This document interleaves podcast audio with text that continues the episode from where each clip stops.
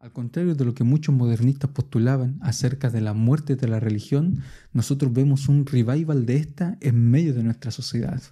Vemos un pluralismo religioso donde el espiritismo, el misticismo y todo lo que es sobrenatural o paranormal tiene una mayor preponderancia en medio de nuestra sociedad.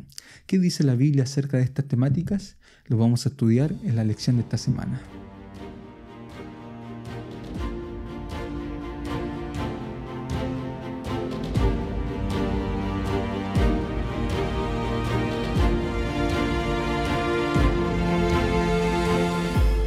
Todos, bienvenidos a Escuela Sabática Simple. En este lugar estudiamos la palabra de Dios. Les habla el pastor Esteban Díaz y estoy contento de que nos podamos encontrar esta semana para poder estudiar estos temas que son tan importantes, para poder estar preparados para el engaño satánico final. ¿Cómo se vendrá el fin? ¿Cuáles serán los engaños de Satanás? Bueno, lo estaremos estudiando en esta lección. Dice el versículo para memorizar que se encuentra en 2 Corintios capítulo 11, versículo 14 y 15. Y no es maravilla porque el mismo Satanás, como dice acá la palabra de Dios, se disfraza como ángel de luz. De esa manera engaña a las personas. Así que no es extraño si también sus ministros se disfrazan como ministros de justicia, cuyo fin será conforme a sus obras. Satanás procura con todas sus fuerzas que nosotros nos perdamos. Y para eso trata de desviarnos del estudio de la palabra de Dios, para que nosotros no, no sepamos, para que no conozcamos cómo Él va a actuar en el tiempo del fin y nos dejemos llevar por cualquier corriente religiosa. Por eso tenemos que estar cimentados en la palabra de Dios. Por eso la teología, la, doctrina, la creencia es también muy importante y lo tenemos que repasar y lo tenemos que estudiar como lo hemos hecho durante este semestre. Muy bien, vamos a orar para poder comenzar este estudio. Bendito Padre Celestial, te damos las gracias porque podemos estudiar tu palabra. Y queremos rogar tu bendición en medio nuestro, que tú nos puedas dirigir, que tú nos puedas enseñar, que podamos seguir aprendiendo más, Señor, acerca de ti. Bendícenos, Señor, en este estudio con tu presencia. Si hay alguien, Señor, en este momento que no la ha pasado muy bien, que ha pasado por dificultades, yo te ruego que tú los puedas ayudar, que tú le puedas dar fortaleza, Señor. Que al estudiar tu palabra, Señor, podamos recibir fuerzas para poder seguir avanzando, Señor, en esta vida. Bendícelo, Señor, bendícenos en este estudio. Te lo pedimos en el nombre de Jesús. Amén. Vamos a partir entonces con el día domingo, que nos habla acerca del misticismo.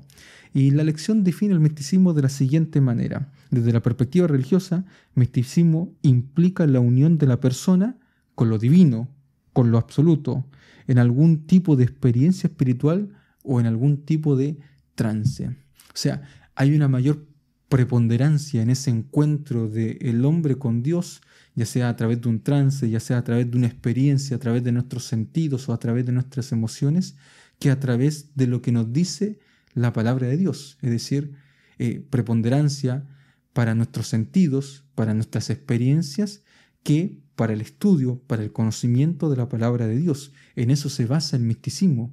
Por eso el misticismo muchas veces tiene ejercicios que son espirituales, que de alguna manera nos tratan de conectar con Dios, no a través del conocimiento, sino a través de las emociones. Y con eso hay que tener bastante cuidado, porque la tendencia en algunas corrientes denominacionales es a reemplazar la autoridad de la palabra de Dios, la palabra escrita, por las experiencias subjetivas individuales. Y con eso tenemos que tener cuidado. Vayamos a Mateo, capítulo 7, versículo 21 al 27. ¿Qué nos dice la palabra de Dios? Dice lo siguiente, no todo el que me dice Señor, Señor, entrará en el reino de los cielos, sino el que hace la voluntad de mi Padre que está en los cielos. Muchos me dirán en aquel día, Señor, Señor, no profetizamos en tu nombre, en tu nombre echamos fuera demonios y en tu nombre hicimos muchos milagros, entonces les declararé, nunca conocí, apartado de mí, hacedores de maldad. Miren qué interesante lo que nos está diciendo acá la palabra del Señor. En primer lugar, no todo el que me dice Señor, Señor va a entrar en el cielo, sino solamente el que hace la voluntad de mi Padre.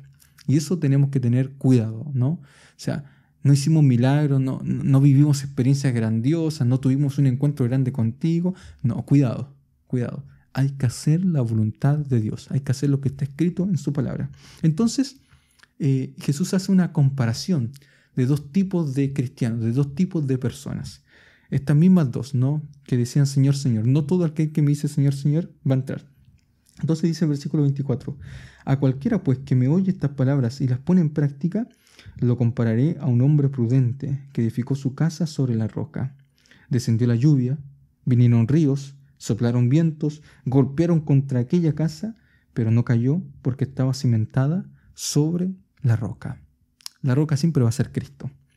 Pero cualquiera que me oye estas palabras y no las practica, la compararé a un hombre insensato que edificó su casa sobre la arena. Descendió la lluvia, vinieron ríos, soplaron vientos y dieron con ímpetu contra, aquella casa y cayó y fue grande su ruina. Entonces tenemos que tener cuidado, o sea, podemos construir nuestra casa sobre la roca, sobre el ancla firme que es la palabra de Dios, que es Jesucristo, como centro de toda nuestra creencia y doctrina, o podemos construirla sobre la arena y dejarnos llevar por cualquier viento de doctrina. Tenemos que tener ojo con esto. La doctrina es muy importante, es muy relevante. No, no da lo mismo, no es solamente ese encuentro espiritual con Jesús, con Dios, ¿cierto? Con, con lo absoluto, no. Es importante también conocer. El conocimiento muy relevante en la vida del cristiano. Ahora, ¿Por qué es tan importante esto? Porque en el mundo cristiano postmoderno siempre se tiende a minimizar la, la, relevancia de las doctrinas bíblicas. En, esta, en estas iglesias ¿cierto? más postmodernas se habla acerca del amor, de la comunidad, de vivir cierto unos con otros, de amarnos, de que eso es lo más importante, ese es el gran mandamiento, que os améis unos a otros, pero se pierde un poco el foco en la doctrina correcta. Y acá tenemos que tener mucho cuidado sobre todo cuando ya llevamos cierto a experiencias o, llevamos cierto nuestra creencia del amor, cierto, a cosas ya más extremas. Recuerdo una vez que leí un libro del pastor Clifford Weinstein que se llama El Gran Compromiso. El libro trata en sí de, cómo cristianos y católicos eh, eh, de alguna manera van haciendo de lado sus diferencias para poder unirse. ¿no? Habla acerca del ecumenismo. Entonces hablaba de algo muy importante al principio del libro, donde explicaba una, una historia. En esta historia resulta que había una congregación en Estados Unidos que se llamaban los hijos de Dios y decidieron reunirse con los adventistas. Entonces se entrevistaron pastores adventistas con los hijos de Dios, con representantes de esta comunidad. Entonces, dentro de esta entrevista, ¿cierto? Para poder conversar, hacer un diálogo interreligioso, que no es lo mismo que ecumenismo, entonces, en este diálogo interreligioso, resulta que este pastor le preguntó, pastor adventista le preguntó a uno de los hijos de Dios, a uno de sus representantes, bueno, ¿y tú cómo conociste el cristianismo? ¿Cómo te hiciste cristiano? Ah, bueno, le empezó a contar. Resulta que eh, yo la estaba pasando muy bien, había perdido mi casa, mi trabajo, mi esposa, mi familia, había perdido todo, estaba bastante mal, intenté suicidarme, intenté matarme. Hasta que conocí esta comunidad, me acerqué al pastor de los hijos de Dios y, resulta que el pastor me dijo, bueno, pero a ti te hace falta conocer el verdadero amor. Y él como que se extrañó, ¿no? El, el, verdadero amor. ¿Cómo yo obtengo, cierto, el verdadero amor? Entonces le dijo el pastor, mira, ven, ven, el verdadero amor lo vas a conocer, yo te voy a pasar a mi esposa para que te acuestes con ella y vas a conocer el verdadero amor. Entonces nos cuenta que en ese momento cuando él se acostó con la esposa del pastor, conoció el verdadero amor de Dios. Y esa experiencia espiritual lo llevó a convertirse y a entregarse y ser parte de esta comunidad de los hijos de Dios. O sea, ahí está el cuidado. Y él decía, y ahí experimenté lo que era realmente el verdadero amor de Dios. Pero ¿qué nos dice la palabra de Dios? ¿Nos podemos acercar a su amor a través de este tipo de experiencias? Puede ser, ¿cierto?, esta experiencia espiritual que él vivió, ¿no? Donde realmente sintió, se convirtió y se entregó a Jesús, ¿cierto?, a través de, acostarse con la esposa del pastor, puede, ser realmente... Eh, puede ser realmente válida esta experiencia a la luz de lo que nos enseña la palabra de Dios? Y la verdad es que no, no, no, no son las emociones, no son las experiencias. Lo importante es lo que nos dice la palabra de Dios y tenemos que ser estar bien cimentados en esto. Por eso la doctrina es importante y debemos conocerla. Las experiencias son válidas cuando están fundamentadas bien en la palabra del Señor. Ojo con eso. Día lunes, experiencias cercanas a la muerte. Ya hablamos acerca del misticismo y de esta experiencia cercana a la muerte. Raymond Mood nos decía en la lección de escuela sabática, en su libro Vida después de la vida, nuevas investigaciones sobre el fenómeno de la supervivencia hasta la muerte física, presentó los resultados de un estudio de 5 años en más de 100 personas que experimentaron una muerte clínica y revivieron. Ojo, muerte clínica, ya no, no muerte física. Entonces dice lo siguiente, estas personas afirmaron que habían visto un ser de luz amoroso y cálido antes de volver a la vida. Y se ha considerado esto, este, este cierto, ver este ser de luz antes de volver a la vida, todos lo vieron, como la evidencia de la supervivencia del espíritu humano. ¿no? A través de mi espíritu yo logré ver a este ser de Dios. Y estas experiencias cercanas a la muerte, donde veo un túnel y veo al ángel de luz, son muy frecuentes en las personas. Y es una creencia popular de que realmente existe un alma. Otro engaño más satánico. ¿Qué nos dice la Biblia acerca de lo que realmente experimentaron la muerte? Por ejemplo, en Juan capítulo 11 nosotros tenemos a Lázaro. Lázaro fue uno de aquellos que murió. ¿Y qué nos dice la Biblia acerca de Lázaro en Juan capítulo 11? Nos dice que eh, estuvo realmente muerto porque pasaron varios días, cuatro días, y ya su cuerpo se estaba pudriendo. ¿Qué dijo Lázaro cuando volvió a la vida? ¿Contó que se fue al cielo, se fue al infierno, pasó por un purgatorio o no dijo nada? Y, y así todos los que revivieron por el poder de Dios, ninguno dijo nada. Porque realmente cuando mueren caen en un estado de inconsciencia. Nadie contó qué pasó después de la muerte. No había nada que contar, porque de lo último que se acordaban eran cierto de cuando estaban seguramente un poco antes de morir. No se acordaban de nada, cayeron, cierto, su conciencia cayó completamente en el olvido. No hay nada que contar. Entonces, esto es lo que nosotros tenemos que tener ojo, tenemos que tener cuidado. ¿Qué pasa entonces con la experiencia de las personas de hoy? ¿Ya? ¿Qué, qué pasa? El, pastor de la lección nos menciona lo siguiente. Entonces, ¿qué pasa con aquellas personas que eh, pasaron por esta experiencia, vieron el túnel, vieron el ser de luz? ¿Qué es realmente todo eso? En primer lugar, puede ser una alucinación psicoquímica natural bajo condiciones extremas. Claro, estoy muriendo. Una alucinación de último momento, algo para darme paz, para darme esperanza de aquellas convicciones que yo tengo profundamente arraigadas en mi mente, o puede ser una experiencia satánica, engañosa y sobrenatural. O es el mismo Satanás que en ese último momento trata de engañarnos para que nosotros, ¿cierto?, creamos estas cosas, las comentemos a los demás y finalmente vivamos contando un engaño. Vivamos con ese engaño, que fue nuestra experiencia, ¿no? y ojo nuevamente con esto, la experiencia, ¿no? La experiencia por sobre la palabra de Dios es el peor error que pueden cometer las personas cristianas. Tenemos que tener ojo con eso. Día martes. Vamos a hablar un poco acerca de la reencarnación. Reencarnación. Los que creen en la reencarnación sostienen que esa alma inmortal pasa por muchos ciclos de muerte y renacimiento del cuerpo y nuevamente a la tierra. Algunos creen que la reencarnación es un proceso de evolución espiritual que permite que el espíritu alcance niveles cada vez mayores de conocimiento y moralidad en su viaje hacia la perfección absoluta.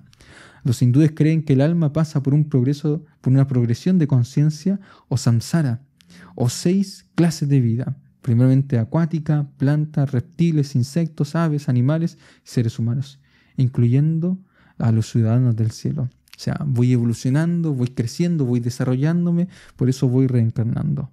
Bueno, ¿qué dice la palabra de Dios nuevamente frente a estas enseñanzas, ¿no? que, y a estas creencias comunes dentro de nuestra sociedad? ¿No? el karma. Eh, no vamos a reencarnar, ¿no? tienes que portarte bien porque si no puedes reencarnar, ¿cierto?, en un animal. Bueno, Hebreos capítulo 9, versículo 25 al 28. Los hombres mueren una sola vez, no hay más. No hay más, solamente hasta la resurrección final de Jesucristo o hasta la resurrección final de condenación. 1 Pedro 3:18, Cristo padeció una vez por los pecados ¿Cuál es el problema de creer en la reencarnación? Si la Biblia nos deja claro, ¿cierto?, que hay resurrección y no reencarnación. El problema de creer en la reencarnación es creer, ¿cierto?, en un ciclo de sufrimiento sin fin. ¿eh? Es, es un círculo, es el mito del eterno retorno, es la vida secular donde yo vuelvo al mismo punto de partida en el cual comencé. Por lo tanto, Mi vida puede ser un sufrimiento continuo, ¿no? Constantemente tenemos que sufrir en la vida. Ver la vida, ¿cierto?, de manera circular es ver un ciclo, ¿cierto?, que no acaba nunca, que no acaba nunca, donde soy castigado completamente. Al contrario, el pensamiento hebreo no es una vida circular, sin fin, que da vueltas, sino es un pensamiento lineal. ¿Qué quiere decir esto? Que tiene un final de la historia. No es un ciclo sin fin, sino hay un final. Y no solamente hay un final, sino también hay un propósito de la historia. El propósito de que Dios quiere revelarse y Dios quiere salvar a la humanidad. El final de la historia cuando Cristo venga a esta tierra. Es decir, hay un propósito, hay una finalidad. Eh, esto es el historicismo, ¿no? Vamos hacia el cumplimiento de algo. No vamos en un ciclo dando vueltas sin fin, sino algo va a ocurrir al final. Hay, una, hay un final de la historia. Y ese es el pensamiento bíblico, ese es el pensamiento hebreo que nos muestra la palabra del Señor. Día miércoles. Ya pasamos la reencarnación. Es algo cierto que no tenemos por qué creer, que no tenemos cierto por qué predicar, ¿cierto? No, no hay una reencarnación, los hombres no reencarnan eh, en animales ni en nada. Entonces vamos ahora al culto a la nigromancia y a los antepasados. ¿Qué es tan común? Nigromancia viene de necros, que significa muerto, y mantella, que es adivinación, ¿no? adivinación a través de los muertos. La nigromancia es una forma de convocar a los espíritus activos de los muertos para adquirir conocimiento, a menudo sobre acontecimientos futuros. Y quizás el ejemplo más común que nosotros encontramos en la palabra del Señor está en el primer libro de Samuel capítulo 28, ya cerca del final, donde encontramos la historia de Saúl. Saúl que estaba desesperado. Ya Saúl había ya Samuel había muerto, perdón, y todo Israel lo había lamentado y lo había sepultado en Ramá, su ciudad. Saúl había expulsado de la tierra a los encantadores y a los adivinos, porque Saúl sabía lo que era lo correcto. Entonces, ¿qué pasó acá? ¿Qué pasó acá? Dice que se reunieron pueblos filisteos y vieron, vinieron a acampar a Sunem, mientras Saúl reunió a todo Israel y acampó en Gilboa. Cuando Saúl vio el campamento de los filisteos, tuvo miedo, se turbó sobremanera su corazón, consultó a Jehová, pero Jehová no le respondió ni por sueños, ni por el Urim, ni por los profetas. Entonces Saúl dijo a sus criados, buscando una mujer que tenga espíritu de adivinación para que vaya a consultar por medio de ella. O sea, estaba haciendo lo que él mismo había desechado. Y, fíjense lo que sigue ocurriendo, la historia. Sus criados le respondieron, aquí en Endor hay una mujer que tiene espíritu de adivinación. La pregunta es, ¿cómo sabían estos hombres? ¿Cómo sabían sus siervos? ¿Habían consultado antes? Eh, ¿Habían ido sus familiares? ¿Se pasaron el dato? Seguía adivinando de manera secreta y aún, cierto, los israelitas o parte de los israelitas consultaba todavía a los muertos, seguía siendo una práctica común, a pesar de que el rey había tratado de echar a todos. Bueno, con tal que le dijeron eso.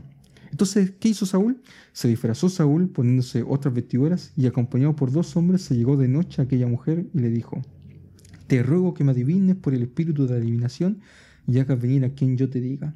La mujer le respondió, bien sabe lo que Saúl ha hecho, cómo ha estripado de la tierra a los, a los evocadores y a los adivinos. ¿Por qué pues me pones esta trampa para hacerme morir? Entonces Saúl le juró por Jehová, vive Jehová que ningún mal te sobrevendrá por esto. La mujer dijo, ¿a quién te haré venir? Hazme venir a Samuel, respondió él. Al ver la mujer a Samuel, lanzó un grito y dijo a Saúl, ¿por qué me has engañado? Se dio cuenta, ¿no? Pues tú eres Saúl. Seguramente Ahí Satanás se le presentó y se, dio cuenta de la verdad. No temas que has visto, le respondió él. He visto dioses que suben de la tierra, dijo la mujer a Saúl. ¿Cuál es su forma? le preguntó él. Un hombre anciano viene cubierto de un manto, respondió ella. Comprendió Saúl que era Samuel y cayendo rostro en tierra hizo una gran reverencia. Samuel dijo a Saúl, y acá vemos esta experiencia, ¿por qué me has inquietado haciendo, haciéndome venir? Y Saúl respondió, estoy muy angustiado pues los filisteos pelean contra mí. Dios se ha apartado de mí y ya no me responde ni por medio de los profetas ni por sueños. Por eso te he llamado para que me digas lo que debo hacer. Samuel le respondió, ¿Para qué me preguntas a mí si Jehová se ha apartado de ti y es tu enemigo? Jehová te ha hecho como predijo por medio de mí, pues Jehová ha arrancado el reino de tus manos y lo ha dado a tu compañero David. Como tú no obedeciste a la voz de Jehová ni atendiste la voz de su ira, contra Melech por eso Jehová te ha hecho esto hoy. Junto contigo Jehová entregará a Israel en manos de los filisteos. Mañana estaréis conmigo, tú y tus hijos. Jehová entregará también al ejército de Israel en manos de los filisteos. Miren lo que le está diciendo. O sea, aparte de profetizarle el mal, aparte de decirle, ¿cierto? Y de matar toda esperanza que quizás tenía Saúl, eh, eso hace el enemigo, ¿no? Nos mata todo tipo de esperanza. Nos dice, ¿cierto? Lo mal, lo mal que estamos. Eh, más encima le dice, ustedes se van a reunir conmigo, es decir, van a morir. Le predice, ¿cierto?, su muerte. Y claro, iba, era lo que iba a acontecer. Ahora, obviamente esto no venía del Señor. Obviamente este es un engaño satánico. Y, Saúl está cayendo bajo porque Saúl está desesperado. Cuando nosotros caímos en desesperación, ahí el enemigo se aprovecha de nosotros. Cuando nosotros, ¿cierto?, estamos desesperados por la muerte de un familiar, por la muerte de un ser querido, de un amigo, ¿no? de alguien cercano a nosotros, el enemigo se aprovecha. Saúl estaba desesperado porque tenía la guerra enfrente, no podía hacerle frente a la guerra y a la vez también, ¿cierto?, no saber qué va a acontecer, qué tiene que hacer, porque eh, el Señor siempre se manifestaba al rey y le decía cómo tenía que hacerlo para poder obtener la victoria. Pero Saúl definitivamente estaba cierto desesperado. Entonces, nosotros vemos que la experiencia de Saúl es un engaño satánico. ¿Por qué las personas caen en esto?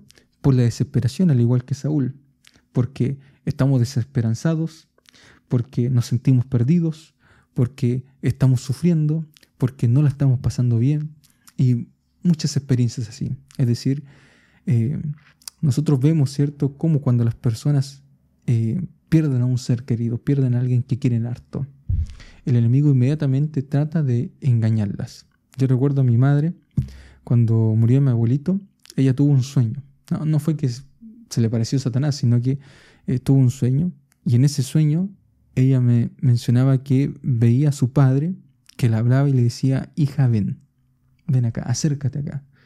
Como mi madre era creyente, en ese sueño cierto decidió no acercarse.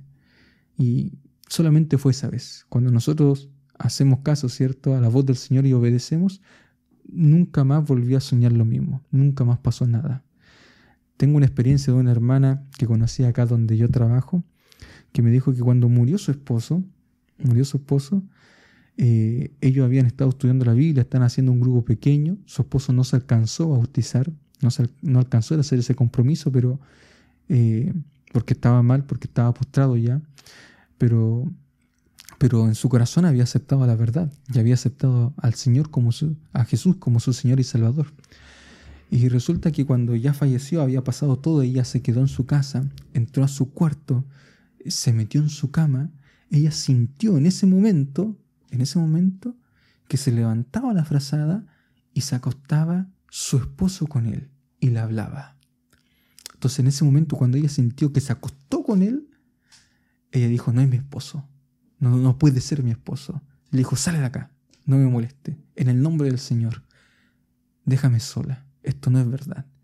Cuando nosotros hacemos eso, cuando porque ella estaba desesperada, de decir, ella extrañaba a su esposo, era su, su ser querido con quien había compartido tanto tiempo, lo amaba y quería estar con él. Y, el enemigo trató, se le apareció porque ésta lo vivió, fue, fue una experiencia real. Entonces, cuando nosotros, ¿cierto?, decimos que no a aquellas cosas que no creemos, que apartamos en el nombre de Jesucristo, ya no nos molesta nunca más. Pero el problema está cuando nosotros empezamos a dialogar, cuando nuestro, en nuestro sincero amor, en nuestro sincero cariño, empezamos, ¿cierto?, a aceptar todo esto. Que me visite mi esposo, que me hable mi hijo que falleció, que, que, lo estoy viendo, que él me está cuidando, que él está cerca mío, que viene toda la noche a conversar conmigo, que me dice que está bien, que me habla. Todas esas cosas son personificaciones del enemigo que se le aparecen como los seres queridos a las personas. Y acá tenemos el último peligro, ¿no? No es solamente la nigromancia, no solamente de ver a los muertos, de consultar a los muertos acerca de las cosas que van a acontecer en el futuro, sino cierto que Satanás se personifica en otras personas y se les aparece para poder engañarlas. El versículo para memorizar era que el mismo Satanás se disfraza de ángel de luz para poder engañar. Y eso es lo que hace Satanás, disfrazarse. ¿Cómo nosotros podemos hacerle frente a todo esto? Bueno, Efesios capítulo 6, versículos 10 al 18 nos dice que nosotros no tenemos lucha contra carne ni sangre, sino contra principados, contra potestades, contra las huestes angelicales malignas, ¿no? contra estos espíritus demoníacos. Y la única manera para poder hacerle frente a todo esto es con la armadura de Dios. Tenemos que tener puesta la armadura de Dios. Tenemos que tener la oración. Tenemos que tener la palabra, que es la espada, que nos ayuda a vencer. Es la única manera para que nosotros no podamos ser engañados en el tiempo del fin. Pero si nosotros tenemos la Biblia, porque no solamente tenerla, sino estudiarla, escudriñarla, hacerla nuestra, ¿cierto? Devorarla cada día, saber cuáles son sus verdades, saber cuál es la teología correcta, saber, ¿cierto?, cuál es la creencia adecuada. Porque si yo interpreto la Biblia en base a mis experiencias, en base ¿cierto? A, a, mis prejuicios, en base a lo que yo creo que es correcto, yo puedo ¿cierto? desarrollar una teología errada y puedo ser engañado en el tiempo del fin. Porque Satanás también usó la Biblia, ¿no? También dijo escrito está, pero distorsionó el sentido de la palabra de Dios.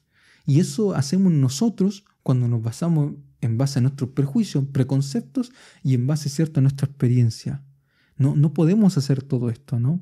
Tenemos, ¿cierto?, que ir a la palabra de Dios con la teología adecuada, con el escrito está, ¿cierto?, con, con la investigación, ¿cierto?, que nos dice eh, que tenemos que comparar versículo por versículo para saber la verdad, para no ser engañados.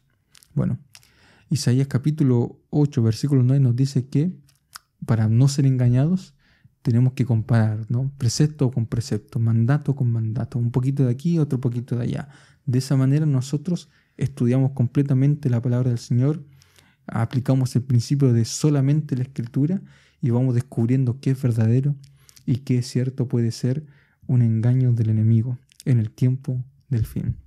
Querido amigo, querida amiga que me estás oyendo, tenemos que estar preparados, porque el enemigo va a hacer todo lo posible, hasta lo imposible, para que nosotros seamos engañados. Se va a aprovechar en esos momentos y circunstancias. Va a engañar nuestros sentidos, va a engañar nuestras emociones, va a engañar inclusive nuestra razón. Nuestra razón la, la va a engañar. Pero la única manera para que nosotros podamos estar firmes y seguros, como dijo Lutero, es que nuestra conciencia, nuestra razón, esté cautiva en la palabra de Dios, esté firme en la palabra de Dios. Es la única manera que cuando vengan los ríos, cuando vengan los mares, cuando vengan los vientos, nuestra casa permanezca firme, porque tenemos una fe sólida, una creencia sólida, una teología sólida en la palabra de Dios. Que Dios te bendiga en este día, que Dios te acompañe y que podamos, cierto, estar firmes, cimentados en la palabra del Señor. Un abrazo grande. Nos vemos la próxima semana.